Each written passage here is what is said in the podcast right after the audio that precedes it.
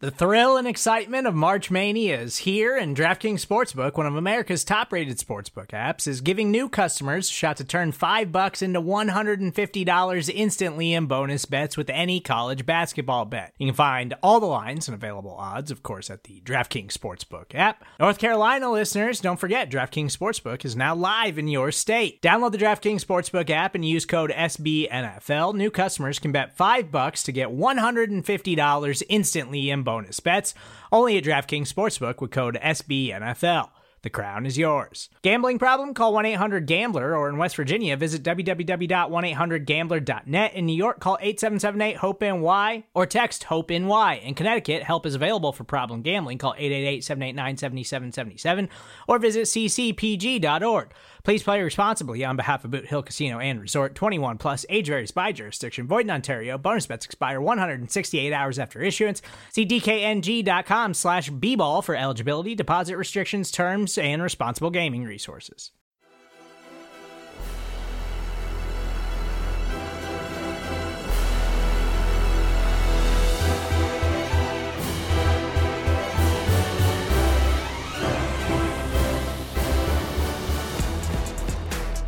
Good morning, good afternoon, and good night. Welcome, one and all, to the SB Nation NFL show. Today is Monday, following Sunday's Week 4 action across the National Football League. We're going to get into all of it, but before we do, a quick reminder that this show is brought to you by DraftKings. DraftKings Sportsbook is an official sports betting partner of the NFL. Download the DraftKings Sportsbook app today and use code SBNFL for a special offer when you sign up. That's code SB.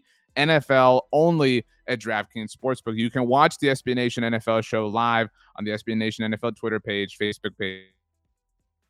Also, listen to our podcast. Search for the SB Nation NFL show wherever you get your podcast. Subscribe, leave a rating, write a review, and you can hang out with us all throughout the week as we discuss our favorite sport in the world. My name is RJ Ochoa from SB Nation's Blog of the Boys, home of the three and one Dallas Cowboys. Joining me here, whose team is also three and one. We have, by the way, the fantastic Rachel Prevet on the ones and twos. Her uh, maybe not her team, but her team is 4 0 in the Philadelphia Eagles. But of the 3 and 1 Kansas City Chiefs from SB Nation's Arrowhead Pride, he has the best looking hair both sides of the Mississippi. He is decked in orange and black, ready for the end of the month that we just started.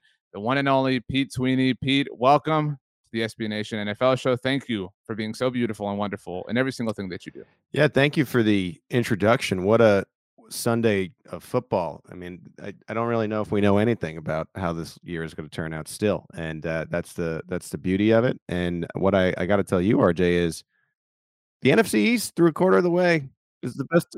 NFC the best Beast. division in football. So that just goes to show. Who would have thought? We don't know why do we even do shows in the summer? It's just we don't know anything. So it's good. Um, imagine not being three and one. I mean, like I Mm. can't, I can't imagine what that that life Mm. would be like. Uh, there's a lot of teams on, on the wrong side of that line. We'll, we'll talk about them obviously as we get through here. But as we do every Monday version of the SB Nation NFL show, we venture into the SB Nation universe, Pete. And speaking of three and one, from the now three and one Buffalo Bills of SB Nation's Buffalo Rumblings, you know him, you love him. He is our friend here at the SB Nation NFL show. It is Jay Spence, the king, to talk about Buffalo's 23 to 20 dub over the Baltimore hail the frauds. king. Maybe perhaps the king has joined us. Jay Spence, thank you so much for joining us. Um, it's been a few weeks since we last spoke. So, how are you doing? And uh, what was the last thing that you ate? Man, uh, well, I'm I'm good after a, a nail biter. I wasn't good during the game, but I'm good now. and um, the, the last thing I ate, I actually had a, a fried chicken sandwich with egg on it in the airport. Ooh, wow. Oh, pretty good. dude, good, Pretty good. All right, well done. So, um, the Baltimore Ravens survive. Or excuse me, the Buffalo We Bills did. survive. The Baltimore Ravens really bad at surviving. Um, another huge blown lead for the Ravens. I will say, um, this is maybe the most impressive Buffalo win in a while. To Mhm. come back, you know, in this in this chaos. I mean, like th- this is a different kind of win than you know just blowing teams out left and right. I mean, early on, this was a crazy noon slate of games. By the way, there was all sorts of there was like three games in the afternoon. They all sucked, so it's hard to keep tabs on everything. But you look over and the Bills are down early, and you're just thinking, oh man, they're going to go out with a whimper after the Dolphins lost last week. What's going to happen? Are we going to kind of lower them in our power rankings? But Josh Allen digs in. Uh, Jamison Crowder, I believe, has the ankle issue. Now he's gone. uh, indefinitely. But this was this was a very impressive Buffalo performance overall. Yeah, it was it was everything first that you know all the growth that we've seen from Josh over the last couple of years. You still kind of he hasn't had that marquee comeback game. And you know, last year against the Bucs, we we kind of made a comeback, but we still fell short. And then obviously the playoffs, the 13 seconds, which I'm sure Pete will love to talk about. But you know, we still kind of fell short. So um, going up against a, a former MVP like this at their home, and to be able to come back from 20 to three at one point, it's it's a great one for Josh. And then also it, it it shows you know, it shows the growth of Sean McDermott, in my opinion, as well. So I'm I'm very overall pleased with you know what the coaching staff was able to put together, and you know just just the fight in this team. What do you think the problem was for those first 28 minutes before this offense finally kicked into gear? To be honest with you, so I was at the game and and, and really just watching it. it. It looks like guys were just like trying to play faster than what the game was in a way, and it's like, you know, they weren't mm.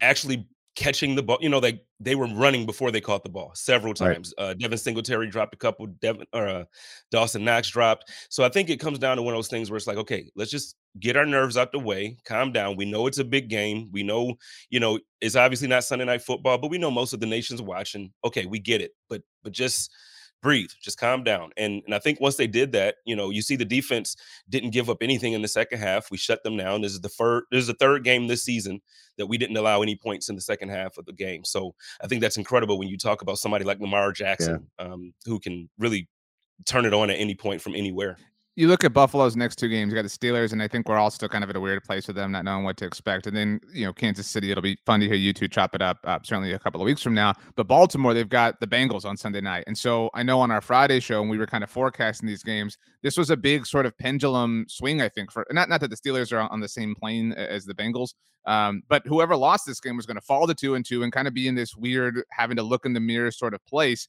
and Buffalo's not there. I, that's why I, I, do think this was kind of snatching defeat from the jaw or victory from the jaws of defeat or whatever.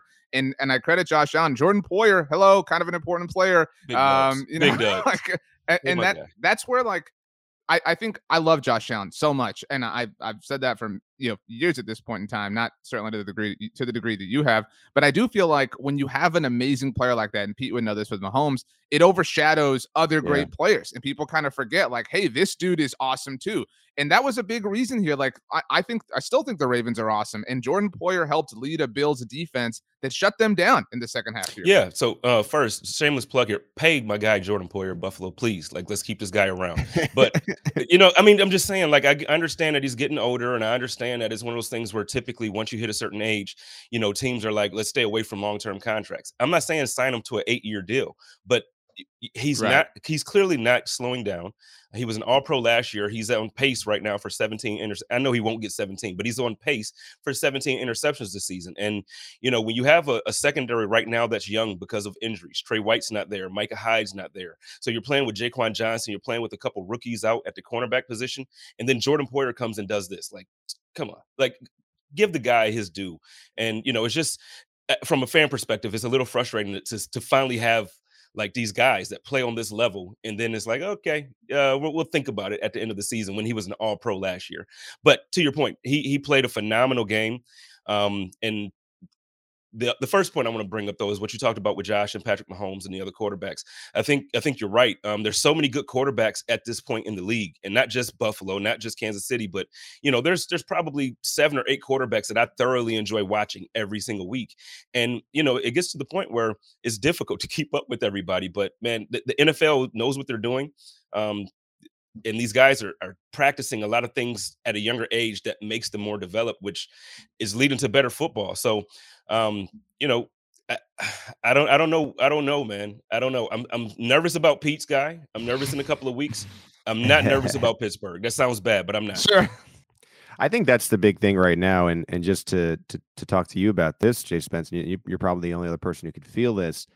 This week, I think Chiefs and Bills fans are going to be excited about Chiefs and mm-hmm. Bills. But then you have the Raiders and Pittsburgh, and I, I know we'll get to that game, RJ, with a new quarterback, and who knows the juice you can get from a quarterback. Like the Chiefs shouldn't overlook the Raiders, and the Bills shouldn't overlook the the Steelers. As before we get to that game, I I want to go back to that stat we were talking about, and you know we are just making fun of the fact that we overlook other players when the quarterback is so good. But Josh Allen had been 0 7 in his career when trailing by 17 or more points. I just, and, and you talked about it a little bit already, but I, I just want to d- dive deeper back into it. How important was this win for him confidence wise? Because he's considered among the elites. And I feel like if you're going to be one of these elite, elite guys, you got to be able to come back from deficit. So, how important do you think was this for his confidence in that realm? Yeah, for his psyche, I think it. I think it was huge. You know, because like I mentioned, the the game against um, the Bucs last season, the game against the Chiefs, and then you mentioned zero oh and seven. So what happens is now, you know, in Buffalo there was a narrative, and also I'm guessing around the, the national media as well. There's a narrative that hey, yeah. Josh Allen loses close games. The Buffalo Bills have lost their last several close games, and unless they blow somebody out, they can't win. That matters. That absolutely right. matters when uh, you you want to be considered as an MVP candidate, or when you want to be considered as a top three quarterback in this league. So now what this did was going against against somebody like Lamar Jackson. Again, we've seen Lamar Jackson put up big numbers. We've seen him. I know there are people who don't think that he's, you know, he's not the quarterback that Josh Allen or Patrick Mahomes is. Fine, but guess what? He wins games and he figures out how to do it. So to win a game like that against him in Lamar's home, you know, or at Lamar's home, it's a it's a huge deal. And I think I think what this hopefully will do is you'll start to see another level of confidence from Josh Allen going forward. And hopefully, like you said, not to overlook Pittsburgh, but hopefully when we do um, find our way out to Arrowhead, hopefully yeah. it's it shows. Um, speaking of Pittsburgh, Jay Spence, I've never like I was closing my eyes when you were talking a little bit. You sound like Mike Tomlin. I've never really connected that until this moment. Have yeah, you ever been told that lot, before? A lot. I was gonna say you need to um, you need to get but, some, so some Steelers on, gear this week and do a video spoof for the, the great fans. That's what I'm saying. Like you've got an opportunity. I love I love Coach great Tomlin. content. Um, yeah, I love. he's great. I I saw uh, Peter King refer to the Steelers, by the way, this morning as the men of Tomlin. So that was um, a new one for me. But anyway, um, on the subject of that, so forecasting, the Chiefs game is, is massive, obviously, right? Like, you know, we're, we're all aware of that. But after that, I mean, a, a, lot has been made, Jay Spence, about the, the Bills' start to their season. Okay, you got the Rams, defending Super Bowl champion, you know, vanquish them. I think a little bit too much was made about, like, oh, you got to play the number one seed from the yeah. AFC last year. Like, we all know the Titans are kind of frauds. Um, but still, and then, oh, whoa, your week three game is this surprising Dolphins team in this, like, super hot environment, whatever. And now the Ravens. And so, okay, I know you don't want to overestimate the Steelers or underestimate them. Um, but but that's that's kind of a nice little you know preview or layup before the Chiefs game. But after that, I mean, I, I have to imagine that like from Halloween on, you're feeling pretty good. I mean, you got the Packers on Sunday Night Football. Granted, it's Aaron Rodgers, but still not a great team. The Jets, the Vikings, the Browns. Um, I believe that's before Deshaun Watson returns. I believe so. I hate to factor that into this. Um, and then the Lions, the Patriots, the Jets again. I mean, like it is it is all the way downhill yeah. after the bye. I feel like as far as intensity of the schedule. So to get through this has got to feel really. It good. doesn't. But then again, uh, again, not to overlook Pittsburgh, but but that Kansas City game is the one that is like, okay, uh, we have to we have to show up for this game because, like you mentioned, all right. of those games afterwards, it's almost it's almost expected that we win those games. Even the Green Bay game, I don't think Green Bay is the team that we're used to seeing from Green Bay. You know, Aaron Rodgers, I know he's Aaron Rodgers, but his connection with the receivers isn't there. The defense hasn't been, you know, they they almost lost to the backup to the backup in New England yesterday. You know that that's just not something that we're used to seeing from that team. So um, the Kansas City game, I think, is huge for our mental. I think is is huge for um, the fan base, you know, in general. But but for the rest of the season, I think you want to have that win along with the, the defending Super Bowl champion win and you know in the number one seed. You want that because we're not going to have that game again headed before the playoffs. You know, those games aren't going to be there. So, no, I think this is an absolute must win for both teams. Um, maybe Kansas City doesn't look at it that way because they've been there before, you know, they, but, but Kansas City is our Detroit Pistons. You know, we're for if we're going to call ourselves the Bulls or, you know, Kansas City is our Detroit Pistons. We have to beat them. And until we do, they, they're the guys that, you know, they're the team. Yeah, no, I, I, I think you're right. And I think in, in a game like last year, we, we, don't need to talk about how many seconds there were and, and whatnot. Yeah. I, I feel like you can only truly get over that until you go and beat that team. And so I, I know that the Bills are looking at at week six as a playoff game. I think the Chiefs should be looking at it as a playoff game. I, I know it feels like a little slightly more important for the Bills just because they haven't been able to get over that Kansas City hump. But what I, I'd say, and I, I think a lot of people would agree right now, is these look like the two best teams in the AFC, just considering – you've got, these other teams. Everyone has one loss. There's only one undefeated team in the league, and and it's in the NFC. So I guess I, I'll close my last question with this, RJ. I don't know if you have another one, but what would what do you need to see uh, next week against the Pittsburgh Steelers to to give you confidence that the Bills can come into Kansas City and take care of business? To be honest, and in, all my friends and loved ones in Pittsburgh, this is not a, a slight, but my, my, expectation is that the Buffalo Bills come in and embarrass this team. Yeah. Like I need to see you go into Pittsburgh or go back home and have Pittsburgh come into Western New York and you dominate. I don't. I mean, from the very first snap to the end of the game, I don't want to. Uh, we we've started off slow in the first half for a bunch of our games.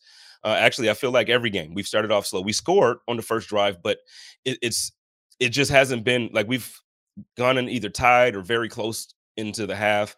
I want to I want to dominate from the beginning to the end. I want Josh Allen to sit the fourth quarter like he did against Tennessee.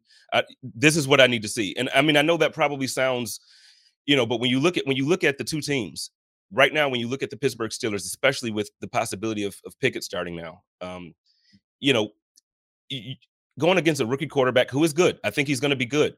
But going against a rookie quarterback making his first potential start, yeah. This this defense needs to needs to confuse him. And Josh Allen needs to go out there and show that he's Josh Allen. You know, so on both sides of the ball, I just think we need to dominate completely. And if if we don't see domination, I get it. It's it's still an NFL professional team, but no, I, to go confidently into that next week's game against the Kansas City Chiefs, I need the Buffalo Bills to be riding high. Not to uh, pick at an old wound, but it I, I would love to see. Um, was it Nathan Peterman against yeah. the Chargers for the Bills? That was like six turnovers or whatever, like in the first half, like something like that. You yeah. know what I mean? Like everyone, like I don't know what the line's going to be. Or, or RJ, RJ's a big up, uh, like, Pickett hater. As it turns, yeah. I didn't know that about. I mean, it's it, has got to be like massive. Like there's a 14 like, just, points. Just 14 points. Just yeah, mm. that's amazing. Like break break mm-hmm. their will, destroy the Steelers forever. oh, um, whatever happens with the Bills wow. um, this, is just, this week. I don't know. uh, the Steelers did to I feel like they're the new Colts or something. Check out Buffalo. They beat the Cowboys in two Super Bowls, so oh, I, I, harbor that uh, that hatred forever. Uh, Jay Spence, the King on Twitter. Uh, check out BuffaloRumblings.com uh, for all the latest in the world of the Bills and Bills Mafia. Jay Spence, thank you so much for joining us. Um, I hope you destroy the Steelers and the Chiefs. I hope your next two weeks. Thank you, sir. Pete, I look forward to speaking with you, man. We'll have to do a space or something coming up soon here. I, I feel good about that. Yeah, let's let's connect. Let's get it. Thank you. Thanks, Jay Spence. Uh, Pete Sweeney, um, what was the last thing you ate? Jay Spence had a that sounded delicious, by the way, a fried chicken and egg sandwich in the airport. What was the last uh, piece of food you put into your your body? You had the Sunday yeah. night game, which is always a a, a bit of a mm-hmm. gauntlet. Mm-hmm. Um, you know, it just you've, you've sometimes got to go the fast food route. Is that what no, you did? So I got out of the the local NBC station. I think it was like midnight, twelve fifteen shouldn't have did it. You know, I'm trying to not gain my usual NFL season 10, but I, I went over to the mm. Insomnia cookies and got myself a, a, a, pack of cookies, you know, threw them down and then uh, went to sleep for a couple hours and, and, woke right back up and went back to the TV station. So I'm not the epitome of, of health at the moment, RJ. I mean, I'll, I'll tell you that. Mm. That's, um, I feel you. I, uh, I don't know if you saw this. Um, I, I made a vow, yeah. um, to eat half of a cheesecake. Okay during our post game show, Blog on the Boys, had the Cowboys right. won, and they did. It's, it's been a costly 24 hours. You, I'll just say that. I feel um, like you're you're but, in okay shape for eating half a cake. Did you complete the cake? I ate half of it. Yeah. Um, it had a strawberry glaze Ooh, on top. Okay. So it was, um, it was this. I'm still kind of a novice at the cheesecake game. I actually wish it hadn't. Like that made it a yeah. little bit like I was I was speaking. I was doing the post game show while eating. Yeah. That was the whole bit. Um, so it made it very like why? What did you? What made know, you decide difficult. cheesecake? Um, I feel like for the Cowboys, you know, it should have been like a pound of barbecue. It's a bit of a running bit. Um, you know what I mean? So uh, we don't have time for that. We, we got to get to a lot of games here, Pete. So have, um, okay, shout out to a lot of questions for you off air after this. Well, maybe yeah, yeah. We'll we'll text. Yeah, sure. We'll figure it out. Um, so all right, Pete, spin the wheel and tell us where we're going to next, and then uh, and then we'll dance. So ready? How about the overtime game between the, the Green Bay Packers and the New England Patriots? That was said with so little energy. The Green Bay Packers defeated and outlasted Bailey Zappe um, 27 to 24. Wow. The final score at Lambeau Field. Aaron Rodgers spoke about this after the game, Pete, and said that this type of winning is not sustainable. And I agree with him entirely. Uh, the Packers are headed to London this coming week to play at the home of your Tottenham Hotspur um, against the New York Giants. A matchup of three and one teams, but they got there with this win over the Patriots. Rodgers finished 21 of 35, 251 yards, two touchdowns, and a pick yeah. six to a rookie. So, um, your thoughts on the Packers of Green Bay or the Patriots of New England? Well, Rodgers is right. Not that I agree with everything he, he says right, nowadays, but they had 443 net yards in this game. And what's weird is if you really watch some of the highlights and you would you dig into it, they just like didn't look good. I understand that the numbers looked all right, but they just did not look like a team that will go deep into the playoffs. And this is a team that has made the playoffs and been disappointed now two years running. And I think he's right. And I'll even take it a step further. I, I, I, I sort of feel like it's his very public, indirect plea for the Packers to sign Odell Beckham Jr. I think he really wants that to happen. It makes the most sense. I firmly believe, and you'll maybe roll your eyes at this. I don't care if you roll your eyes, RJ. I think Odell going to LA instead of Kansas City swung the champion of last year. I think if Odell was in Kansas City, the Chiefs won the title. I think because he was in LA, they won the title and he's that good of a player. And look, we haven't really seen him and his recovery. We know he's recovering. We know that the timetable is what end of October, early November. But mm-hmm. this getting Odell in Green Bay and assuming that he he does look the same as he did at the end of last year would change the game because the offense is it does feel like one elitish receiver, you know, Davante Adams like receiver away uh, from being someone who can make a lot of noise in the NFC. And I, I think that was my takeaway from this game. Like they almost lost to the Bailey Zappe, right? Like who even is that? Who who who is that? Right? Like how how does that how did you almost lose when you have Aaron Rodgers? I I saw he is um, the first rookie quarterback, or was the first rookie quarterback to complete a touchdown pass this mm-hmm. season. Um, and this this is the latest that a rookie quarter it, like this is the longest it's taken a rookie quarterback to to throw a touchdown in like since like 2000 or something. Um, you know, it's, it's been a hectic day, obviously, but um, that's wild. I mean, I, I'll say this: like I, I actually agree with most of what you said that Odell swing thing, whatever. But um, like I agree with Aaron, and I agree with your agreement on him that like it's hard to find things to agree with him on. Um, yeah, like you can't win this way. That's like my take about the Cowboys right now. Like, you, yeah, sure, elite defense and holding teams and whatever, lackluster offense is is kind of you know not sustainable. Like everybody knows that. But if you're winning, at least you're kind of figuring things out as we go along. And maybe you argue like, well, this is this is still kind of their preseason, right? Like they didn't, you know, they don't play in the preseason. They need well, a month to kind of get together. We're, we're at the, that point though, right? The, the, the good teams like good teams win and they're just happy with the win. Great teams win and they may be unhappy with the win because they know they can't win this way in the postseason when you're facing the best teams every week. And I, I think that's a case here with with Aaron Rodgers. Right. And my bigger takeaway, like my biggest takeaway is Aaron, just stop. Like stop with like you mentioned rolling eyes. Stop rolling your eyes. Stop this like speaking dismissively about your rookie receivers and mistakes. And like I like this is such we talk about bad energy, bad vibes all the time. Like he is the king of like everyone else is the problem. Like poor me. Like how like how dare the Green Bay Packers who didn't know what I was going to do for two whole years not do everything in their like full and absolute power to make my life as comfortable as possible. So like my my point I guess is like some of this is on him. I mean, I, I just can't, you know, see how like Aaron is this huge victim here. I know you're not saying that. Um, it's just a, a weird, clunky, awkward situation. Um, I saw Justis Mosqueda, who obviously yeah. covers uh, the Packers track and packing company around here, um, noted that teams who have scored 75 points or fewer the through the first four games of the season in the last decade. Um, of those teams, nine of 72 uh, made the playoffs. So 72 teams have scored 75 points or fewer to the first four weeks of the season. Nine of them have gone on to make the playoffs. Three of them had three of those nine actually won a playoff game.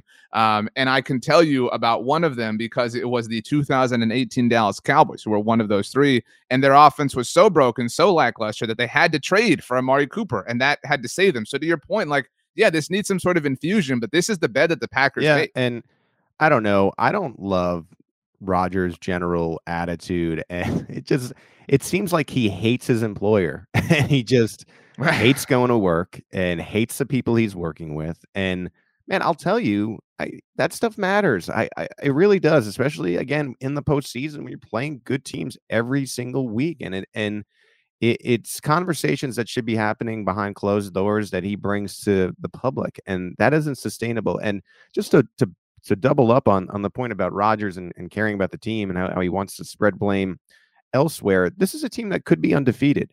You didn't really take the offseason seriously again. You barely played in the preseason and you got smacked in week one. I mean, you'd have such a leg up on the rest of the NFC if you had just been prepared against the Minnesota Vikings, who have been up and down in that Week One game. And look, it's not like you're. That's the, my point. Is like it's not like you're doing everything in your power to make sure that this team is a contender, and it just that annoys. Right. Me. It annoys me when you when you act like that after a game. Um, quickly on the Patriots side of this, like th- this is spiraling a little bit out of control. You know what I mean? Like this is it, this is bad. I mean, like some of it is like, hey, your starting quarterback's hurt, your second quarterback gets hurt. Shout out to Bailey Zappe who played well, whatever. Yeah, but no, but no I mean, this is a like Mac Jones that much of a world beater that I mean, it of course he's better than Brian Hoyer, but is it like so vast of a difference? no, he's not. But it, it shouldn't. But they're they're in a bad Mhm. place. And next up for them, for the uh, Patriots, that is, are the Detroit Lions, who are scoring a million points a game. They're not winning all those games, but they're scoring a million points a game. That's just this is this is one of the worst Patriots teams that like ever live in our adult, even overall lives, right? Like this this team is really, really, really bad. I agree. It's the worst Bill Belichick team in in a long time, and you don't really see a scenario in which they make the, the playoffs. I like you can't see this team at this point. I mean, I mean, it's early and man, things change. We we're on here and we can get to the Cowboys game next if you want, but we were on here and said the Cowboys season was over. But it's just hard to it's Right. hard to see a scenario in which New England turns it around. Well, before we get to the Cowboys, let's go to the three one three. Hmm, of You know course, what that is? Yeah, You seen of. Well, not everybody knows. I've made that joke a lot. Yeah. Not everybody gets it. Um, I want to read you the opening line of Jeremy Reisman, who covers the Lions for us at Pride of Detroit, of his post game recap. This is it. All right, here we go. Um, by the way, the Lions lost to the Seahawks 48 to 45. Here we go. If you were hoping the Seattle Seahawks, a team averaging just over 17 points a game, would be a nice bounce back game for the Detroit Lions offense, I come with terrible news. Uh, this was um, I said Pete on on Friday's show here at the Nation NFL show. Um, like we're so into narratives, right? And I said, okay, Lions, you want us to take us seriously. You want to be this real darling, this real team that we can talk about as, as like a playoff contender, as a wild card. Hey, you're still in Aaron Rodgers' division. That's so hard to get over, blah, blah, blah. Then bounce back. Right. Bounce back from the tough loss against the Minnesota Vikings last week. Prove to us that you're legitimate. This Seahawks team, I don't think either of us really long term believes in. I know there's the like stat floating around about Geno Smith compared to Russell Wilson through the first four weeks of the season. We both know this Seahawks team is bad. This is the same old Lions. You cannot tell us that you're different, that you've grown, that you've improved. If you're going to come out and and you can't say fell flat because the offense was all over the place, but you can't lose. You can't like this is this. You're you're a little brother franchise if you lose this game, and that's who the Lions still are. when you went into this game and you saw some signs by Detroit, if you had to guess the score of this, I think a lot of us would have agreed, man, it really feels like the Lions are going to win this like 31 10, something like that, where they'll be in control of the game. Right. The offense is going to look good. The Seattle Seahawks are in this transition mode year. Man, they almost scored 100 points total. This was, this was a Well, shootout. The over under was like 50. The over under was like 51 points. And, and again, the final score was 50, uh, How 48 does to anyone 45. predict anything that happens in the NFL? Like I, this came out of nowhere. Like Rashad Penny, 151 yards. Geno Smith, who to me still has the the line of the year when they wrote him off, but he didn't he didn't write Right. back. And look, he has the Se- Seattle Seahawks in a position where the, their year isn't over, and Detroit is looking down the barrel of a one and three record, and you're like, man, is this just going to be the same type of deal? Like, it, it's not the, it's not exactly the old Lions where they're just getting dominated each week, and it's very clear. No, it's it's the older close, This is like, the they the- just can't this figure is, it out. This, that- that's what I'm saying. This is the Stafford Megatron Lions. You know what I mean? That like that you had fantasy shares of. They were cute and like had some big Right. blow up crazy games, but like we're not a real team. You mentioned they almost had 100 points. There were over a thousand total net yards in this game. Seattle with uh, a triple five and like Detroit with NFL blitz. 520. It was it was wild, and I don't want to hear from Lions fans. Oh well, Amon St. Brown was out, DeAndre Swift was out. You have enough offensive pieces to make this work. From a rushing standpoint, Jamaal Williams without DeAndre Swift, 19 carries, a buck eight yards, two touchdowns on the ground, had a 51 yard run. Like how like how are you losing this game? And and holy crap! Speaking of fantasy, shout out to RJ who started TJ Hockenson over DJ Moore in his lineup. Hawk, the Hawk, this was the real Hawk in this game. Screw the Seahawks. TJ Hockenson had eight catches for 179 yards and two touchdowns. His longest reception of the day, Pete, was 81 yards. I want you. th- these are the- these were all the longest receptions for these particular. We had the Lions had four players with at least a 20 yard reception. All right, Hockenson had the 81 yard reception. Tyler Lockett, not a hawk, but had a 34 yard reception. DK Metcalf had a 54 yard reception. This was like you know just flying up and down this field. It was a lot of fun, obviously, but it's embarrassing that the Lions lost this game. It really, really is. Don't hassle the hawk. And and there was a lighthearted moment at the end of this game where Metcalf, who had seven receptions and 149 yards, he was carted off. Everyone was a little bit worried, and, and it just turns out that he had to use the restroom, RJ. So good good on him for being healthy and and regular. And the Seahawks, maybe some of those cookies they're my they're my team, right? They're my team of MFM, and right. uh, we are we are two and two now. So hashtag go Hawks um, including Hockenson. Seriously, that was such an awesome performance. Um, it was super obvious that was going to happen. Let's um, let's show some love, Pete Sweeney. All right. Now, speaking of uh, fantasy stuff, I executed the rare player for player on the same team Whoa. trade in my league of record Congrats. last week. I went, I, I, swapped out Garrett Wilson for mm. Breece Hall. Breece Hall had a touchdown. Looks like it is his backfield. 17 carries for 66 yards in the score. Meanwhile, Zach Wilson, uh, 50% completion percentage, 18 of 36 for 252 yards, a touchdown, two interceptions. He caught a touchdown as well as the New York Jets got the dub over the Pittsburgh Steelers 24 to 20. You mentioned it, or rather, Jay Spence mentioned it. Mitchell Trubisky was benched in this game for Kenny Pickett. That's kind of the big takeaway, even though this was Zach Wilson's return. Um, again, I you know, you talk about like little brother franchises or little brother moments, like Steelers, you had to come out and win this game. I don't care that that you're limited or whatever. You want to be real. Like I am more sure than ever that Mike Tomlin's going to have a losing record below 500 for the first time ever. The storyline in this game is is for Robert Saleh to feel comfortable. The Jets had to show some kind of life and this year. And I, I think this is a game I feel like in recent memory, the New York Jets would lose, right? The backup quarterback comes in right. and it is benching the starter, and that guy ends up propelling whatever team it is to win the football game. And you're seeing, okay, maybe Zach Wilson is the guy. I, we've been waiting for these type of moments where you like really feel that the Jets made the right selection and that he can lead a franchise. And I think in the performance, right, the passing wasn't great, but I, I think there was at least that first moment of the receiving touchdown, the first uh, quarterback in Jets history to touchdown, by the way. And now you're you're comfortable and, looking forward to we congrats on the the fantasy trade that no one cares about with Breece Hall uh, getting on your team. And but I think the biggest storyline of this, right, is we had heard Mitch Trubisky was rebuilt. Mitch, Mitch, Mitch turned into Mitch Trubilski for a year, and behind the scenes, working with Brian Daboll, he was going to come back, be Trubisky 2.0. The Steelers have realized that it's not going to be the case, and Mike Tomlin made to me the shrewd move and saying, "Okay, we need some kind of life here," and they put Kenny Pickett in. They need to come out this week and Mike Tomlin is knows football way better than both of us, obviously, and he's going to make the call that he wants. But in my opinion, what he should do is come out and say, "No, Pickett's the guy. Move forward." I, we know what Rich Trubisky is, which is a Chase Daniel career backup, and it was a mistake by the Bears. It is what it is. He's not terrible. He's not bad for a few stop, um, you know, spot start games to keep your season afloat, like the Cowboys are going through right now.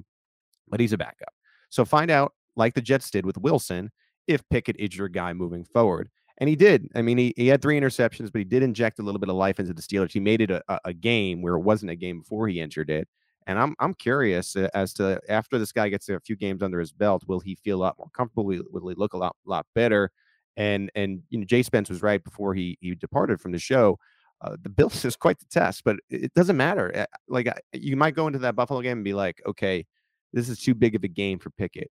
No, man. I mean, he's gonna have to play these games eventually, right? If you if you you think he's the guy, so so throw him in the fire. Um, you mentioned that Zach Wilson was the first quarterback in Jets history to catch a touchdown. Um, I don't I haven't seen anything on this, but I have to figure that Kenny Pickett might be one of the first players in NFL history to have every single pass in his debut game um, with like some sort of minimum. He threw 13 passes, be caught. He was 10 of 13 um, with three interceptions. So like every pass he threw was caught by somebody um, in this game. You know, well, fun fact. Um, I think the Steelers, Pete, just you know, to wrap up on them. So everybody always connects them to the Giants, like the Rooney Mara stuff, right? Whatever. Um, the Giants, I think, broke through the the sort of phase that the Steelers haven't yet. They, they the Giants reached rock bottom and said, "We have to stop. We have to stop this kind of like chasing meaningless yeah. stuff." You know what I mean? And, and the Steelers just you like you've got to do it, man. You've got to you got to wave the white flag. You have to surrender. I know it's not like the min of Tomlin way or whatever, and I know TJ Watt is out and things like that. This season has to be about evolving, learning, growing, developing. It's got to be you've got to devote all attention this year to Kenny Pickett and George Pickens, who looks great, had a hundred yard game. Najee Harris. I mean, like, and getting this defense sound so that next year you're ready and you're well, you're ready to rock. Like you're you're you're not at that at place least, right now. And then at least you'll know, right? And like the San Francisco 49ers went through this a little bit with with Trey Lance, where you didn't really know because you didn't play him, right? So right. look, you're probably not making the postseason this year. It's probably going to be the first year in like what 20 that Mike Tomlin is under 500 which is still very impressive. I mean, this is this is what happens when you have to go through a quarterback transition. But find out who Kenny Pickett is. Put him in this Buffalo Bills game and see if he can manage to make it a game. See if maybe he can pull off a win. We've seen some weirder things that have happened this year uh, in the NFL, and so I think it's exciting in Pittsburgh. I think they found out who Mitch Trubisky is. I am eager to hear if they will move forward and push him as Pickett as the starter. I tend to think they will.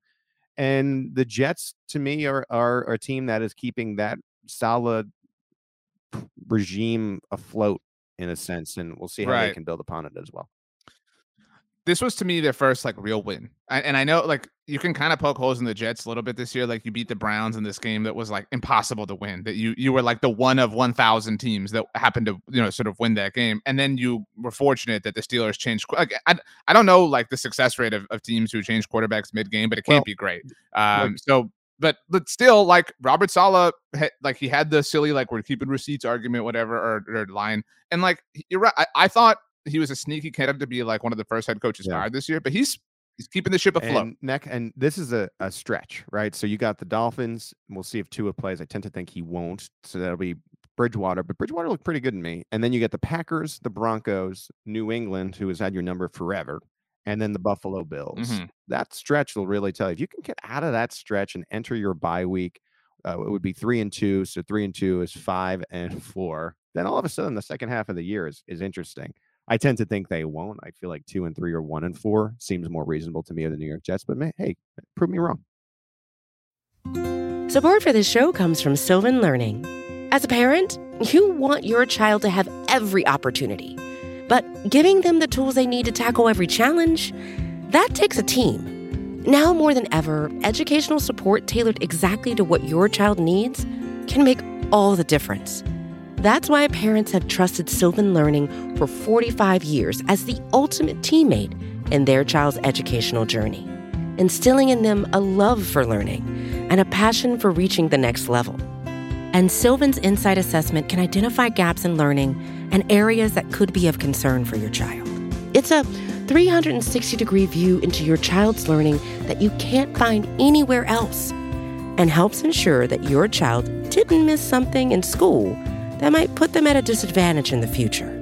And right now, it's the best price of the year at $29. Go to sylvan29.com to learn more and get your child's assessment for only $29. That's S Y L V A N 29.com.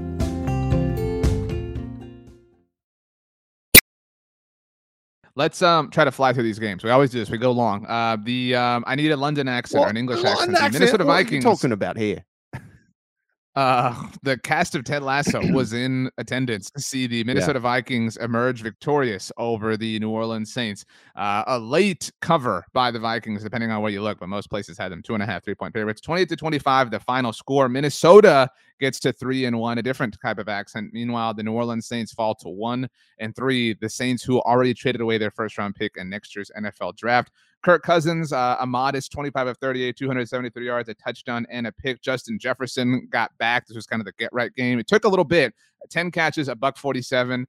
Um, just a, an impressive performance in, in, a lot of different ways. He did have a rushing touchdown. That's how it was technically categorized. Meanwhile, Andy Dalton in his start for the Saints, Pete, 20 of 28, 236 yards, and a touchdown. The Saints just don't have enough. Like it, it's so clear and obvious that they, they, they're just they're they're in a different league. They're in a different game with people. It was the debut of their black helmets, which looked better than I thought they would. Uh, but this this just, I mean, even like I believe in the Vikings, and I have a lot of questions about them long term. I'm still, you know, here. You and I both picked them to to win the NFC. Uh, but the Saints side of this is really bad. Like they, they are in the bad place. Well, I don't know how reasonable it is to think they should win this football game when you don't have Thomas, Kamara, and Winston going. It's amazing that it was but do those factors really change much? Like, like if you, if you're screwed because you lost Jameis Winston, aren't you kind of already headed in the wrong direction? It, in a way, uh, but I, I just think it says like, is it a quality win for the Vikings that it, it took a double doink for them to win a game when when a team didn't have its three best players? Like, I don't know how much this says about the Saints. We already knew the Saints were in, in heading in the in the wrong direction, and and it was going to be a tall task for them to win this game. The Vikings kind of had to escape again. And I know that they're three and one, and I, I like the Vikings coming into the season. They were my pick to win the NFC. But you look at all these. Yeah, I literally said those words a you, minute you look ago, at right? all these. You look at all these games uh, that they've won. I, I understand that they beat the Packers twenty three to seven in week one, but these last two wins, they kind of had to to sneak out with the victory. They they almost you know ended up losing these games. They definitely definitely should have won if they are the Super Bowl contender that we think they are. Good to see Justin Jefferson get back to being Justin Jefferson.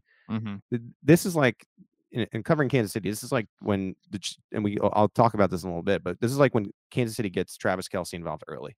If you're the Minnesota Vikings, right. you got to get Justin Jefferson involved early. If you don't get him going, you're probably not going to win that week. Like lean into what is the best part of your your offense, and I, it was good to see that they did this. By the way, this morning game, I I I overlooked it. I I was uh I was asleep and I I left I left Kamara and Thomas in, in, in a few leagues, so I got I got I got goose. Yikes! Yeah, man. Uh, you for someone who considers himself like when I first met you, you were like, I'm I'm the fantasy guy. I'm the I'm the you know the, the betting guy, whatever. I mean, yeah. pretty embarrassing. You're not up at eight thirty. I mean, you know, have a kid. I mean, we, we, didn't have anyway. I didn't have to work until or later in the day because of the night games. I slept in. That's true. Bit.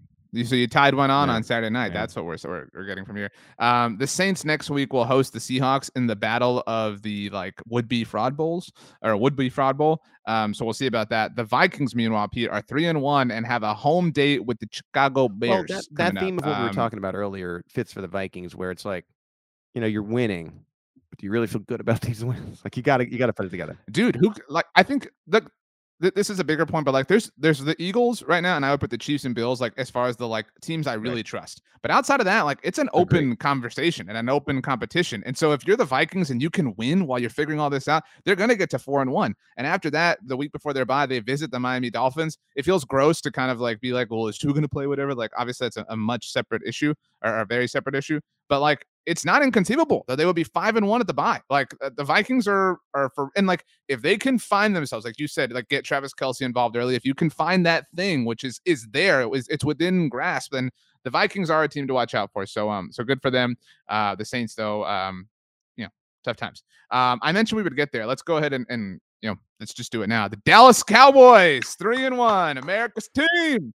After um, you know, a comfortable 25 to 10 victory over the Washington Commanders. The Dallas Cowboys have never lost to the Washington Commanders, Pete Sweeney. They've only ever beat them in the long history between these two franchises. Cooper Rush is the first, I don't know if you saw this, first quarterback in Dallas Cowboys franchise history to win all four of his first starts. Uh, the only other quarterbacks who had won their first three starts were Roger Staubach and Jason Garrett, uh, but Cooper now stands alone. I mean, I think history has a way of repeating itself. I'm ready for the Dak Prescott press conference when he comes back, and he's going to get up there, football is a teary-eyed, and say, um, "Look, he earned his right to be our starter." And how do you again, get away from Cooper you know, Rush? look, how do you do it? Honestly, we're, we're getting to that point. Okay, how anyway, do you do it? Anyway, uh, CeeDee Lamb is starting to kind of find himself as the alpha in this offense. Six catches, 97 yards, a touchdown. This was Michael Gallup's first game since tearing his ACL. In the penultimate game of last year's regular season, he had two catches, one of them uh, for a touchdown. By the way, Michael Gallup now on the season has as many catches as Kenny Golladay, has more yardage, and has a touchdown where Kenny Golladay does not. Kenny uh, but stinks. Carson Wentz I mean, on let's just let's just say say it. I mean, you, you can say it. Now. Right. He stinks. Um, Carson Wentz uh, threw the ball 42 times, uh, 25 completions, 170 yards. He had the one touchdown to Jahan Dotson, who does look very good and very promising, uh, but was picked off twice, once by Trevon Diggs, who now has multiple interceptions or Trevon Diggs has, has had he has streaks running against every NFC East rival. He has picked off each NFC East rival in multiple games consecutively, uh, which is just really impressive. But this Washington team is just really bad. This was the perfect opportunity for the Cowboys to continue to keep the ship afloat. I cannot believe they're 3 0 without Dak Prescott. We'll see if Dak is back this week against the Rams. But Dallas is 3 and 1 and very, very much alive in, in the overall picture of the NFL and NFC as a whole. Yeah, the the NFC East somehow has the best record in football when you put all the records together, which is unreal because we thought the the AFC West would be the best division and it really hasn't been and the NFC East was probably going to be among the worst again and it really hasn't been that either. Really quickly on your Dotson point, Dotson went a little bit later in the first round after Drake London, Garrett Wilson, Chris Olave, Jameson mm-hmm. Williams hasn't taken the field yet and then he was the they all they all kind of look good though. Dotson looks like point. the best I mean, so far, and to be right. doing that with Carson Wentz, I think only enhances that point. And then, really, the biggest story I think of this game is just the Dallas Cowboys continue to stay afloat. A little bit different than the three and one that we're talking about, where you're winning ugly. You're just buying time to get your starter back. I was joking, by the way, about the, the unless he goes undefeated, which you got to really talk about it. But anyway, uh, so when Dak Prescott got hurt, we were talking about let's just have the Cowboys somehow be around 500, and it is looking because of these wins that he's putting together. They're going to be close to that, if not just one game under. Like if he were to lose the rest, right? It would probably be about one game under, and that's doable to make the postseason. And when you have your quarterback that's injured for six weeks, you just want to make the postseason and see what happens. And the Cowboys are in excellent position to do that because of the play of Cooper Rush their schedule, I mean, the Cowboys have, have already gotten through Tom Brady and Joe Burrow, like make of, of those teams at that time, which it will. Um, they've got the Rams this coming week. I'm excited to see the Rams on Monday night. So, you know, they get the Rams on a short week for what it's worth. Um, they've got the Eagles the next week. That's the big one, right? Like is, is is Dak back for that Sunday night football? It would it would be epic, obviously. And then after that, they've got the Lions, who you never know what team you're gonna get, obviously. And then they've got the Bears. So I I, I think you know, conservatively, they're probably going to be somewhere around like five and three at, at worst at the bye. But then after the bye, I mean, they've got Green Bay, who's down, Minnesota, who we just talked about. You, you kind of don't know where you're going to get. But from Thanksgiving on, P, I don't know if you're looking at the Cowboys schedule. Thanksgiving on, it is Do good the Cowboys times the Cowboys. So, this year? they host the New York Giants, your Giants, um, then the fraud Indianapolis Colts, then the Texans, uh, then they're in Jacksonville. Right they do now. host the Eagles on on Christmas Eve. Then they're at Tennessee, and who knows who's quarterbacking them then? Then at Washington, like you it know, is. Look, this is this is a 10, 11 win team in all likelihood. The, the Cowboys Giants game. Look, it looks like that's about three thirty Central Time. I don't know. As it I, is every year. Yes, thank you for letting us know the Cowboys play I'm at three thirty on Thanksgiving Day. Nobody knew that. Be falling asleep during that game. There's no doubt about it on the couch. Yep. Um, let's move on. The uh, I mentioned them. I want to read you a tweet before, like, just to kind of let you know what okay. we're talking about. This is a, a, tweet from Zak Keefer, who does a great job covering this team for the Athletic. Uh, I'm just going to give it away. It's Indi- Indianapolis Colts. Colts running back Nyheim Hines yesterday. This is Nyheim Hines' quote again, as tweeted out by Zak Keefer. Not an excuse, but every year we have a new quarterback. So each year we have growing pains while we sit here, plus watch Tennessee, which has had Tannehill what my whole career, and each year we're restarting and we have to turn the page. So that sucks a little bit too, that most teams we play have an established guy, but that doesn't matter. We have figured it out and we will figure it out. Matt Ryan, Pete, I was told was light years better than Carson Wentz. I was told that Carson Wentz fumbled the ball too much, which he does. Matt Ryan has nine fumbles through four games for the Indianapolis Colts, who have been outgained on the ground in all four of their games this season, despite having Jonathan Taylor touting him. He's going to repeat as the league's rushing champion. Taylor had 20 carries, 20, 20 carries on Sunday afternoon against the Tennessee Titans, yeah. had 42 yards. All right, 42 yards. Matt Ryan, 27 of 37, a, a, a, hollow 356 yards and two touchdowns. Meanwhile, Derrick Henry had 22 carries, a buck 14, a touchdown. The Indianapolis Colts falling to one, two, and one. The Titans look like the AFC South favorites yet again at two and two. Yeah. I mean, I don't know. I think I think you may you maybe had been onto something about Indianapolis and that's right.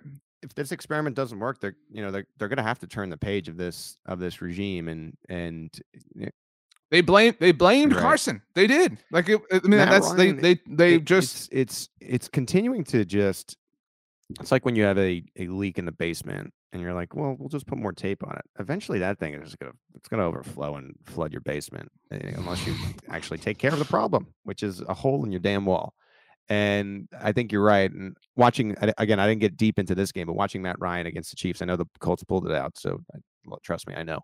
But he doesn't look blip on the radar. He doesn't look like a he doesn't look like a quarterback that can really handle any sort of pressure anymore. I don't, I don't know why that was, you know, especially against Kansas City.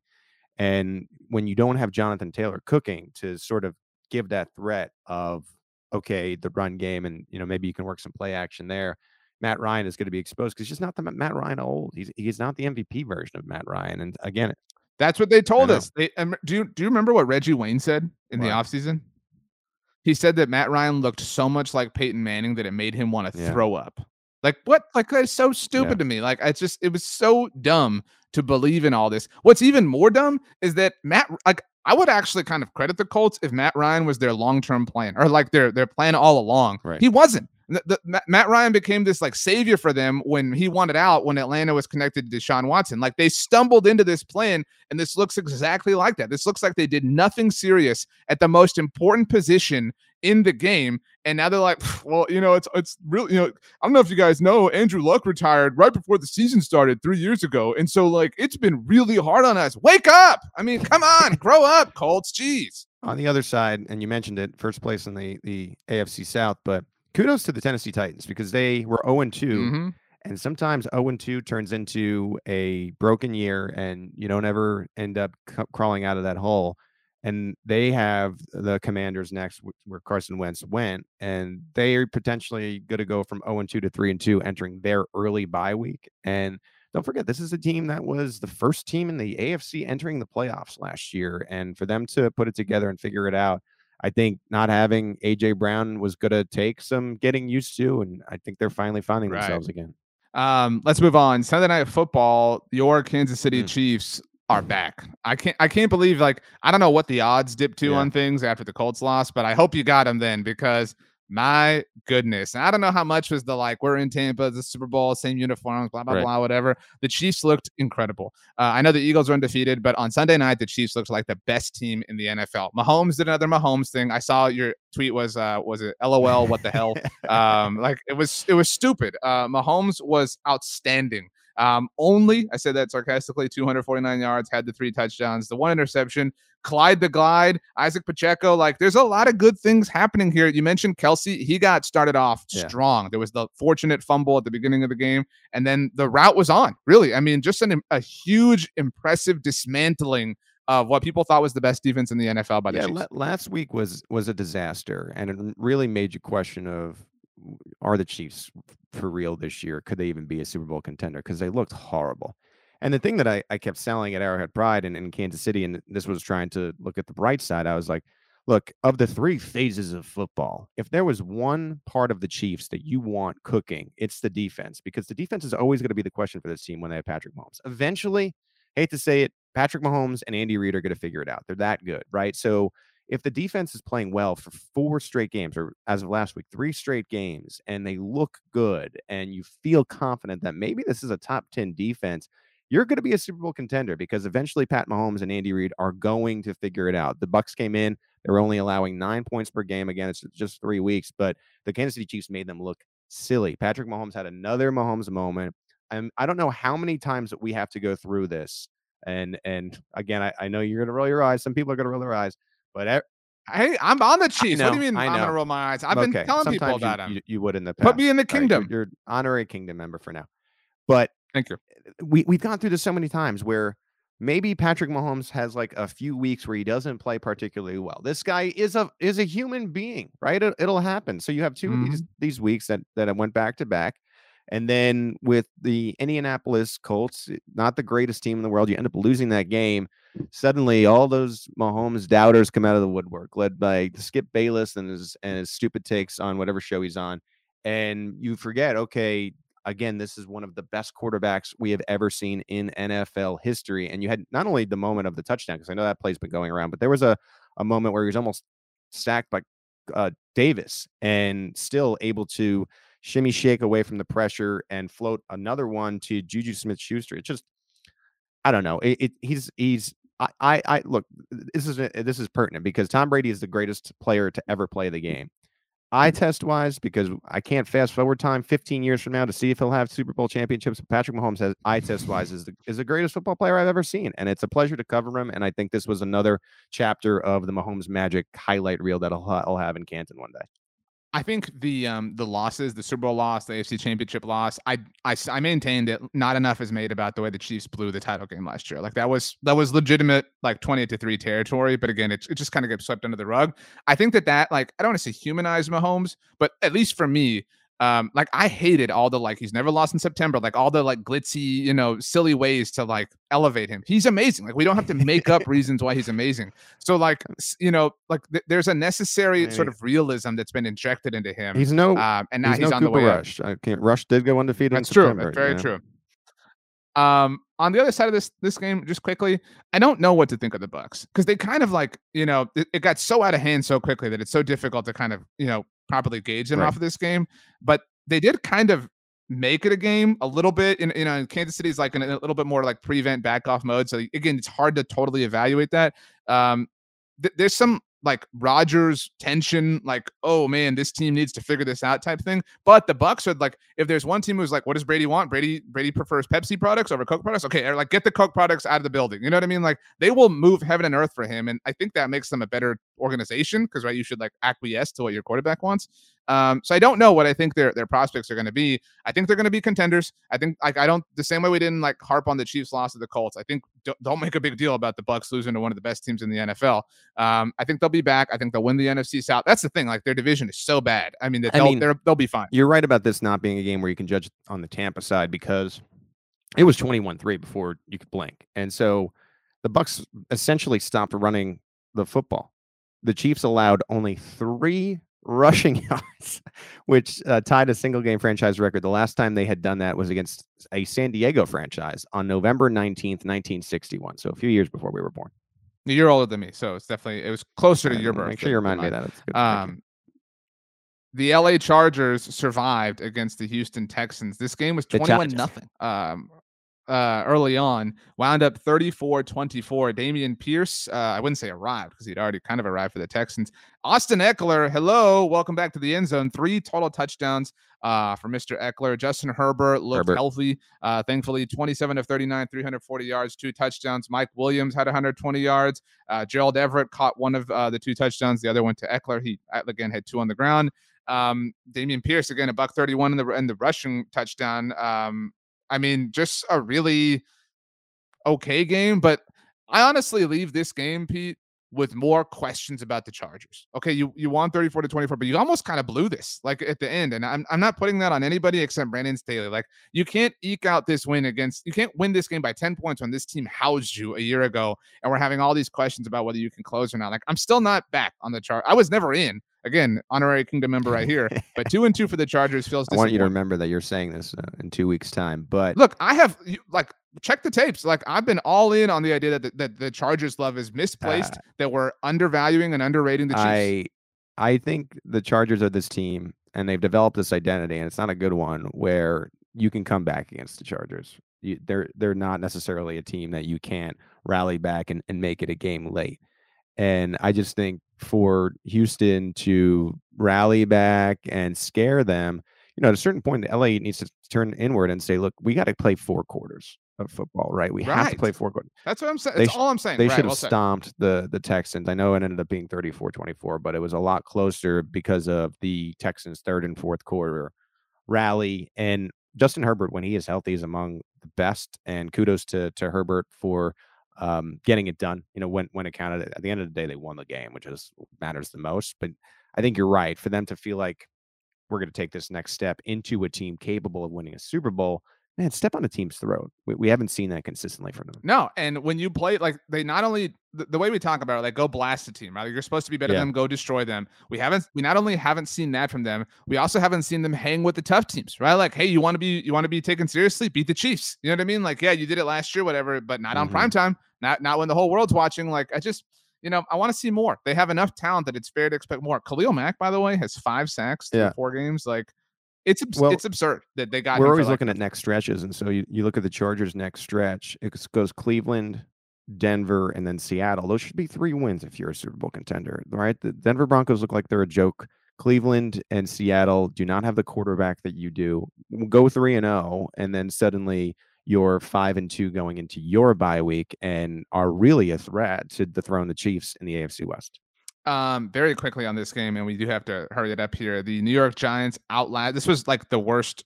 The, the winner became the worst three and one team of all time. The Giants uh, won twenty I don't to know twelve. why, why you're Uh, so they- jealous of these the the powerhouse that is the New York Football Giants, baby. Oh, you know what? We were down on on Third Street, and we was there, and we were watching the G-Men, and they took it to those Chicago Bears. I remember ah, when Mike Ditka was the Bears coach. Saquon's back. Bill Parcells took it to Mike I Ditka, Phil Bada- Sims, I call him Bada Bing Buckley. He's playing so well to three and one. 31 carries for Saquon Barkley, 146 yards. Um, looks like a, the best quarterback on the team as well. Daniel Jones left the game with injury, had to come back because Gerard Taylor uh, was injured. It's so um, the it's so nice Giants. to see Qua- Saquon back though, because sometimes running backs oh, have agreed. these injuries and they're just like never, ever, ever, ever the same again. And Saquon was so good, and he had that year where it's like, man, this guy's not right. I don't know if he'll ever be right again. And he is fully one million percent back, and you can see what he can do. He he basically is like it's not Daniel Jones. They're running at everything through Saquon, and that's the reason they're three and one. If you have to pick one reason, it's Saquon Barkley. Yeah, and honestly, I think that's really awful. If you're like, it's uh, it can be awful because if you're a Giants fan, your deepest fear has to be that they're going to pay him, right? Like that's you're like terrified that like, you know, you're you're kind of you're starting anew, right? I don't That you know can how they see don't, the beginnings of something You different. know, I know know that's what I'm saying. like that's a So, it's an awkward place to be. Um, the Bears are so bad. The Bears stink. I mean, like like pu, they stink. yicky, Um, ew, they are gross. ew. Let's just leave it there. Uh, uh, they are two and two now. Uh, Justin Fields them, stink? Yes or no? Just said yes or no. Um, it's hard to say he okay, doesn't. There we go. Um, I'll say that. Um, there is only one undefeated team left in the NFLP, and it is the Philadelphia Eagles. They are 4 0 thanks to their 29 to 21 victory over the Jacksonville Jaguars.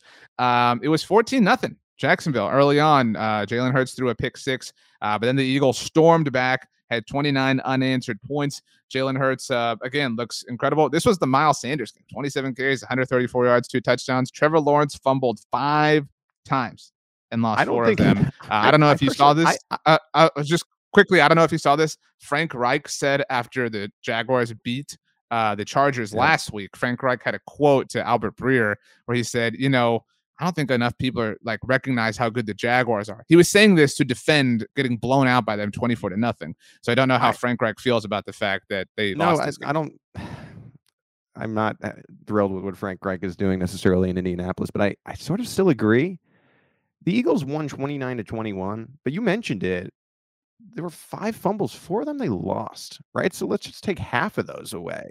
That's a problem. no. That's not like a weird It- fluky well, it thing. I well, mean, if you really watch the the highlights of this game, it was pouring. Not to say that it wasn't pouring for both teams. And there were some um some rem like some extracurriculars or some on I'm not like a weather expert, but um there was some impact from um the hurricane Hurricane Ian obviously impacting this game and the Baltimore game. yeah, no, well. and and and I I think had it not, I w- I would love to see if what this game would have looked like if it was a perfectly sunny day. I, I'm hate, I hate to give Jacksonville that cop out, but f- there was obviously a very clear problem with the wet football. Like maybe Doug Pederson made a mistake by not having wet footballs in practice or something this week because they were not ready Mm. for for that aspect. And I I wonder what the score would have been in a in a sunnier game. But kudos to the Eagles, they're the only undefeated team in the league. And the most impressive thing about them is not only are they doing it on offense and, and Jalen Hurts, again, it wasn't the greatest game necessarily for him, but I, I think he is able to take advantage of what he does well. And he got it done on the ground when it wasn't really necessarily working for him through the air. But the biggest thing for the Eagles, and this is why they're the clear Super Bowl contender of the NFL, right? Like t- you talk about tiers where you said it's the Eagles, the Chiefs, and the Bills. I'd even put the Chiefs and Bills a, a, a touch under the Eagles because A, they've won every game. And B, a lot of it is based upon their defense. And if you can defend in today's Mhm. NFL against these high powered offenses, which the Jaguars have right. rightfully looked like through a couple weeks of the season, then you're going to go far. And I, I think they're they're so clearly going to win their division. We'll see if the Cowboys and Giants maybe could squeak into wild card position, but they're so clearly going to win their division and maybe be the top uh, seed in the NFC. And and if they're that, it, it's hard to see a scenario where they're playing at home where they don't get to a Super Bowl. I, I don't know if it's even too early to say that, which is which is wild. So uh, kudos to the Eagles for going four and zero. Uh, again, would have loved to have seen this when the conditions were a little bit nicer if you are an elite offense and you can force five fumbles in a game, it's a pretty good recipe for victory. Um, so um, Eagles have the Cardinals next week. Sneaky good game. We'll get to the Cardinals in just a bit, but before we do, a different bird uh, of a different feather. The Atlanta Falcons beat the Cleveland Browns twenty-three to twenty. I know we don't like to talk about the Browns. I don't think we're bummed that they lost. Um, good win for the Falcons. They're two and two. Arthur Smith might be saving his job. This was, you know, hey, you were kind of clutch. You know, like you had, you had a clutch win. The Falcons did. Yeah, I don't know. Uh, th- this this was. I, I don't have a ton to say. I mean, I I'm. Su- yeah, I, I'm mean, I don't either. the Falcons have found themselves. I guess it's it's surprising, and and for, for to be two and two, it it's just. I mean, I I did not think they would be two and two by this point. So kudos to them for the dub. Uh, I mentioned it. The Arizona Cardinals um, defeated the Carolina Panthers 26 to 16. Good for the Cardinals. I mean, this this was way too close for way too Mhm. long. Um, I don't know but, why. I mean, because this this game was this game why was is- 10 up entering the fourth Kyler quarter. Murray that lawnmower that takes 17 pulls before he gets going in games? Like, Right. If he could just play sometimes as he's playing in the latter stretches of games from the beginning on, they they'd be blowing out teams. It, should it should have never really That- been a game. I- think we both think that like Kyler Murray's peak or, or ceiling is capable of competing with an elite offense of Yeah. the Eagles, right? Like next week's game, but not if you take three quarters to get going. You know what I mean? By that point, you you can only come back and or not come back, but you can only survive and win against a lowly team like the Panthers. Sheil Kapadia tweeted this out on Monday morning, Pete. Yesterday's offensive performance based on EPA per drive by the Panthers was the worst of any team this season. There have been 126 games played to this point. Um, like or like across all offenses. Uh, The first 10 drives for the Panthers, four punts, three turnovers, two failures on fourth down, and one field goal. The Panthers offense ranks 31st in EPA per drive and 30th in offensive success rate. Um, Baker Mayfield, this is some some like not great vibes. Like I, I, the the way the Browns handled Baker Mayfield was really poor. We like the, the, all these things can be true, and and the line about wanting an adult in the room aged very poorly for the Browns for other reasons. But you can see how a, an NFL franchise would not feel like Baker Mayfield is enough for their team. You know, like he, he is not. in this line Well- about like, oh, do we go and score after they were booing us? Like, dude, what are you doing? Like, that's such a bad. I think the biggest story coming out of this game, especially with these two franchises in particular, is the hot seat power rankings update, right? Where I think it's a, it's it's helpful to it's a helpful reminder to to to know that like the Arizona ownership doubled down on Kyler Murray and Cliff Kingsbury by paying them. This would have to be and this Steve would have to be an absolute absolute disaster for them to move on right? What i'm telling you is if you know they could go what would be seven and ten miss the playoffs and i bet you they're still here for one more year at least because they've doubled down going into this season. It's really tough for ownership to just give up on their investment immediately that soon. Money is still money even though even though you're you're a billionaire. But then you look at, at the other side of this baker mayfield seems like the wrong choice. Uh, he doesn't seem like he's a starter in the nfl you have matt rhule who was already on the hot seat. We had talked about reich Reich will get the chance to finish this season and see it through. I, I'm I'm very sure of that. But when it came to in-season potential moves, when it came to coaches, maybe we had Mike McCarthy, who was proven that he's That's right. going to last at least through the season. It seems. Brandon Staley, People said that the Cowboys should have hired Matt Rhule over him. By the way, Brandon Staley, so who is like barely doing enough, but doing enough. Like Matt Rhule has become the guy who is going to be let go before the season ends, and I'm almost 100% sure of it at this point. Um, I said on Monday nights, this was after last week's show, um, Dan Quinn is going to make an excellent head coach for the Los Angeles Chargers next year. Um, speaking of the AFC West, let's wrap up with this one. The Las Vegas Raiders got their first win of the year. They are now one and three thanks to their 32 to 23 victory. Nice palindrome uh, over the Broncos country. That's Broncos ride. country, and, Let's uh, slide, slide down the Nice. standings. See what I'm doing Um. Josh McDaniels gets his first win as a head coach since his experience as the Denver Broncos head coach, which ended abruptly throughout the 2010 season. Um, Josh Jacobs kind of back, right? Like we all thought that that the Raiders hated him. Um, you know, had to fly him separately to last week's game. 28 carries, a buck 44, two touchdowns on Did he the fly ground. commercial? Um, this was it? Did he, did he get a? I don't know. I I really don't know. But um Davante Adams led the way 13 targets. Nobody else had more than uh, six, um, nine catches, 101 yards. Um, that was good enough for this Raiders team the Denver offense woke up a little bit relative to what everybody saw last Sunday night, but was still very bad. Russell Wilson had three total touchdowns. One of them was on the ground.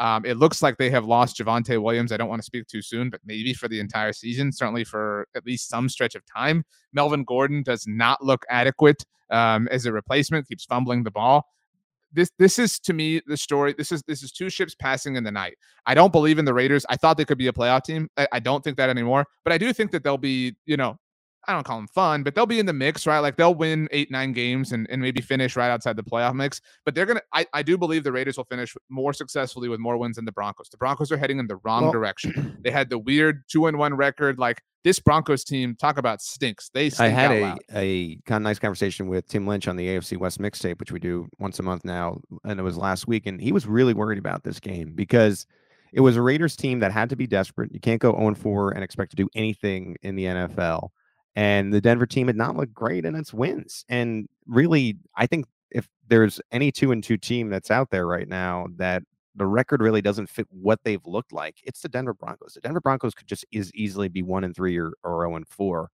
Uh, and and that's why you know you end up playing a full season and, and the standings will be as they go. But th- this Raiders team is desperate, and they should be. They need to be. They need to get back to three and three, and it goes back and, and brings our whole podcast full circle. Thank you, Raiders, but this is why the Chiefs, as much as people are going to be looking forward to that Bills game the following week, cannot overlook the Las Vegas Raiders on, on Monday Night Football. It's still a division game and a team that needs to win every week now because of their 0 3 start. It wasn't the prettiest win, but you're right. Josh Jacobs did it, and it was a win they needed, and they got it. Speaking of Monday Night Football, two weeks from now, the Broncos will be on Monday night for an AFC West matchup. They'll be facing the Los Angeles Chargers. So we got a lot of like you know AFC West Monday night action happening soon. But before that, this coming week, the Broncos have a very quick turnaround, Pete, because on Thursday night football they will be hosting the Indianapolis Colts. You got the baby horse versus the actual horse uh, in a battle of who is the bigger fraud. I think the Colts will win uh, that matchup, which means the Broncos will probably win the game. Uh, but man alive, I cannot wait to um, to tweet some disparaging things on Thursday night during this game. This game's so, um, to be gross because like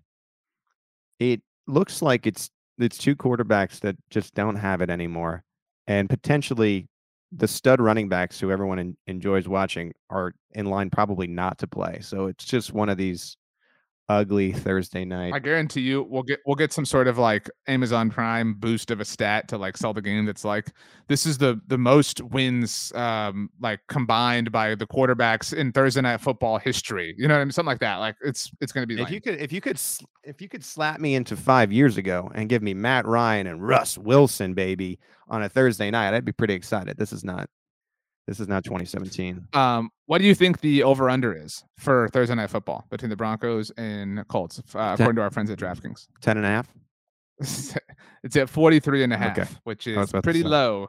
Uh, but something lower than that is tonight's game, Monday Night Football between the Rams and Niners, is actually set at 42 and a half. Uh, who wins tonight, Pete? Rams or Niners? This was the game as far as our SB Nation expert picks that we were all the most split on. Uh, every other game had kind of a general consensus, but this game's kind of 50 50. I just think the NFC West is still that division, especially with the Seahawks that are somehow winning games at this point. You just never know what's going to happen. So I'll I'll say that like I would think the Rams would win this game, which means the 49ers are definitely going to win some weird way. I'm taking the Rams. Um, I don't, yeah, bad bad times in San Francisco. So uh, it is the game in San or Santa Clara, whatever. But Santa Clara. Uh, our friends at Niners Nation and Santa Clara to die. We'll keep yeah. you covered, of course. Uh, let's welcome in Rachel Prevet, who is wonderful and elegant and perfect in every single way. Doesn't ever make a mistake. Doesn't ever hurt anybody. Just lives her life and impacts people only in a positive way. She was uh, Rachel. First of all, today, so. h- how are you doing? Second of all, what was your big takeaway from Sunday? And third of all, who was the MVP of today's show? Yes, uh, takeaways. I also had a similar take to uh, RJ. No, um, don't even start. I going to going into the season looking at the Raiders, I thought that they were going to be more in the mix that they have been. So I mean, good mm-hmm. for them mm-hmm. picking up their first win. The time is now to like turn things around. If they're, but I still think there's a chance. So that take was kind of similar. I thought it was nice to see um, Derrick Henry um, having a pretty encouraging performance. I gave him the shout out. That was me. Justin Jefferson also had a also me. nice game after he was playing kind of quiet. And I low key disagree with Pete's take on the weather when it came to the Jaguars, only because I feel like Haason Reddick talked about this in the postgame presser, and he was like, you know, you can't say that because Jalen Hurts didn't have any like fumbles. so I do have to disagree with that. I think that even if the weather was perfect and the sun was shining bright, I think that we would have had the same outcome. Who's got better hair though, J- Jalen Hurts or Trevor Lawrence? That's what really matters. Trevor Lawrence's hair is there. The golden locks, we love it. But yeah, sunshine. I don't. The sunshine, same effect. We would have had the same outcome. The only sunshine on Sunday was Trevor Lawrence's hair. It was. I agree. um, so you just noted how Pete said something completely incorrect and how I said a lot of things that you agreed with. So Rachel, who is today's MF double MVP? RJ. That's three in a row. A hat trick for RJ Ochoa. Rachel Prevet, you are the best. Pete, you are the worst. I want to thank my dog Bear for being quiet in this episode. I want to thank Jay Spence, the king. Um, I'm actually going to break this award into three pieces. And Rachel, I'm going to give one to Jay Spence, but importantly, I'm going to give one to you. The three of us, uh, we did it together. You were left out. Bear gets to come up of the week for not barking. I, I, forgot to give that today, and so that's a, a good reminder uh, to to give some. Congr- he, didn't, he didn't even give up the come up, and and he, this guy well, thinks he's I'm always you know, should be after, winning awards after uh, Sunday night football. I mean, you know, Chiefs play a lot of night games. I don't know if you know this, but I I'm a little zoinked, so I, I forgot to even give out my award, which I remembered at the last second. So if there's one thing I can hang my hat on, it's that the come up of the week streak uh, is alive, and and kudos to to Bear for for taking it home. I hope he has a nice day celebrating when Gerald McCoy signed with the Cowboys, which was short lived, he mentioned he had only ever played one game on prime time. And you look at the Bucs like as of late, like they're just you mentioned the Chiefs people, like Bucs are on prime time all the time now. Gerald McCoy missed out. Um, thank you everybody for listening. Make sure to subscribe to the SB Nation NFL show. Follow Rachel on Twitter. Rachel Monique P is on Twitter at PG Sween. I am on Twitter at RJ Ochoa. Pete, send us home um, with a rap. You you said you knew what the three one three was. Give us a rap. Okay. 49ers going to church, listen to that homily. What are they going to do when the Rams come with that Ramily Monday night football tonight? None of those words rhymed. Thanks for listening, what, everybody. What rhymes we'll with orange? Any, does anything rhyme with orange?